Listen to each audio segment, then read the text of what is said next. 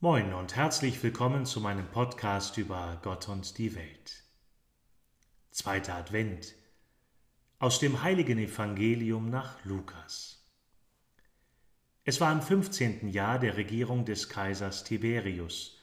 Pontius Pilatus war Statthalter von Judäa, Herodes Tetrarch von Galiläa, sein Bruder Philippus Tetrarch von Iturea und der Trachonitis, Lysanias, Tetrarch von Abilene.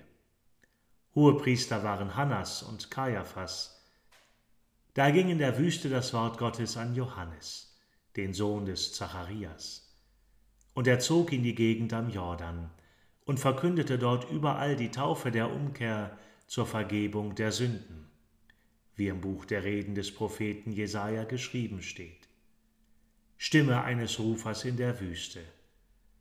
Bereitet den Weg des Herrn, macht gerade seine Straßen. Jede Schlucht soll aufgefüllt und jeder Berg und Hügel abgetragen werden. Was krumm ist, soll gerade, was uneben ist, soll zum ebenen Weg werden. Und alle Menschen werden das Heil Gottes schauen.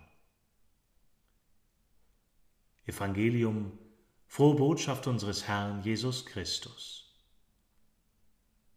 aus dem Lukasevangelium, Kapitel 3, Verse 1 bis 6. Vielen Dank fürs Zuhören und bis zum nächsten Mal.